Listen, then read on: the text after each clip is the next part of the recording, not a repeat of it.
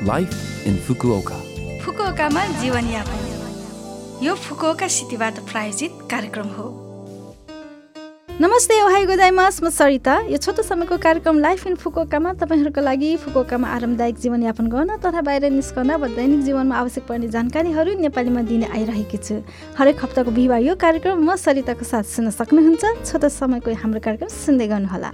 फुकुओकामा जीवनयापन। आज मैले शरदको फुल गोदावरीको बारेमा छोटो जानकारी लिएर आएकी छु। गोदावरी फुल जापानी भाषामा किकु जुन राज परिवारको प्रतीकको रूपमा पनि प्रयोग गरिँदै आएको जापानलाई दर्शाउने फुलहरूमध्ये एक हो। पूर्ण शरद ऋतुमा लागेपछि वरपरका रुखका पातहरू रातो हुन थाल्दाको समयमा गोदावरी फुलहरू पनि सुन्दर ढङ्गले फुल्ने गर्छन्। फुकुओका प्रिफेक्चर गोदावरी फुल उत्पादनको लागि जापानभरिमा तेस्रो स्थानमा पर्छ। गोदावरी फुल फुल्ने अक्टोबरदेखि नोभेम्बरसम्म फुकुओकाभरिका बगैँचा र वनस्पति उद्यानहरू आदिमा किक्खा तेन अर्थात् गोदावरी फुल प्रदर्शनीहरू आयोजना गरिन्छ।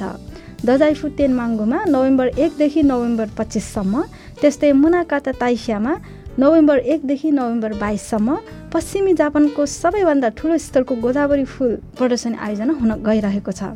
लगनशीलताका साथ सिचिएका गोदावरी फुलहरूको अवलोकन गर्न तपाईँहरू पनि प्रदर्शनीमा जाने होइन त?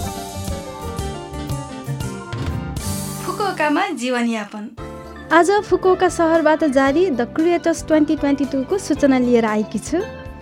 रचनात्मक र मनोरञ्जन अनुभव गर्न सकिने कार्यक्रम the creators twenty twenty two.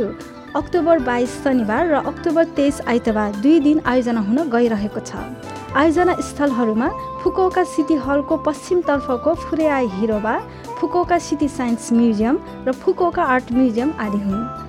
Online प्रसारण गर्ने योजना पनि भएकोले कार्यक्रम स्थलमा उपस्थित हुन नसक्नेहरूले पनि यसको आनन्द लिन सक्नुहुनेछ। मुख्य स्थल फुकोका सिटी हलको पश्चिमतर्फको फुर्या हिरोबामा चम्किलो प्रकाश र पर्दामा प्रत्यक्ष देखिने म्युजिक स्टेज क्रिएटरहरू आदिसँगको कुराकानी मञ्च क्रिएटिभ कम्पनीहरूद्वारा ह्यान्ड अन बुथहरू राखिने योजना रहेको छ। यसबाहेक पनि फुकुओका सिटी साइन्स म्युजियममा ध्वनि र दृश्य मार्फत मनोरञ्जन दिन सकिने डिजिटल कला प्रदर्शनी फुकुओका आर्ट म्युजियममा विभिन्न प्रकारका भिडियो कार्यहरूको स्क्रिनिङ आदि जस्ता विभिन्न सामग्रीहरू समेटेको दुई दिनको कार्यक्रम हो। क्रिएटिभ सिटी फुकोकामा नयाँ र नौलो संस्कृति र प्रविधिको अनुभव गर्दै अत्याधुनिक मनोरञ्जनको अनुभवको दुई दिनको आनन्द लिनुहोस्। तपाईँहरू सबैको उपस्थितिको अपेक्षा राख्छौँ। यो फुकोका सहरबाट जारी सूचना थियो। यो हप्ताको लाइफ इन फुकोका कार्यक्रम तपाईँहरूलाई कस्तो लाग्यो? लभ एफएमको होम पेजमा गएर लाइफ इन फुकोका नेपाली भनी खोजी पोडकास्टबाट पनि यो कार्यक्रम तपाईँहरूको मिल्ने समयमा सुन्न सक्नुहुन्छ ब्लगबाट पनि जानकारी पाउन सक्नुहुन्छ त्यस्तै हामीलाई मेसेज पनि पठाउन सक्नुहुन्छ।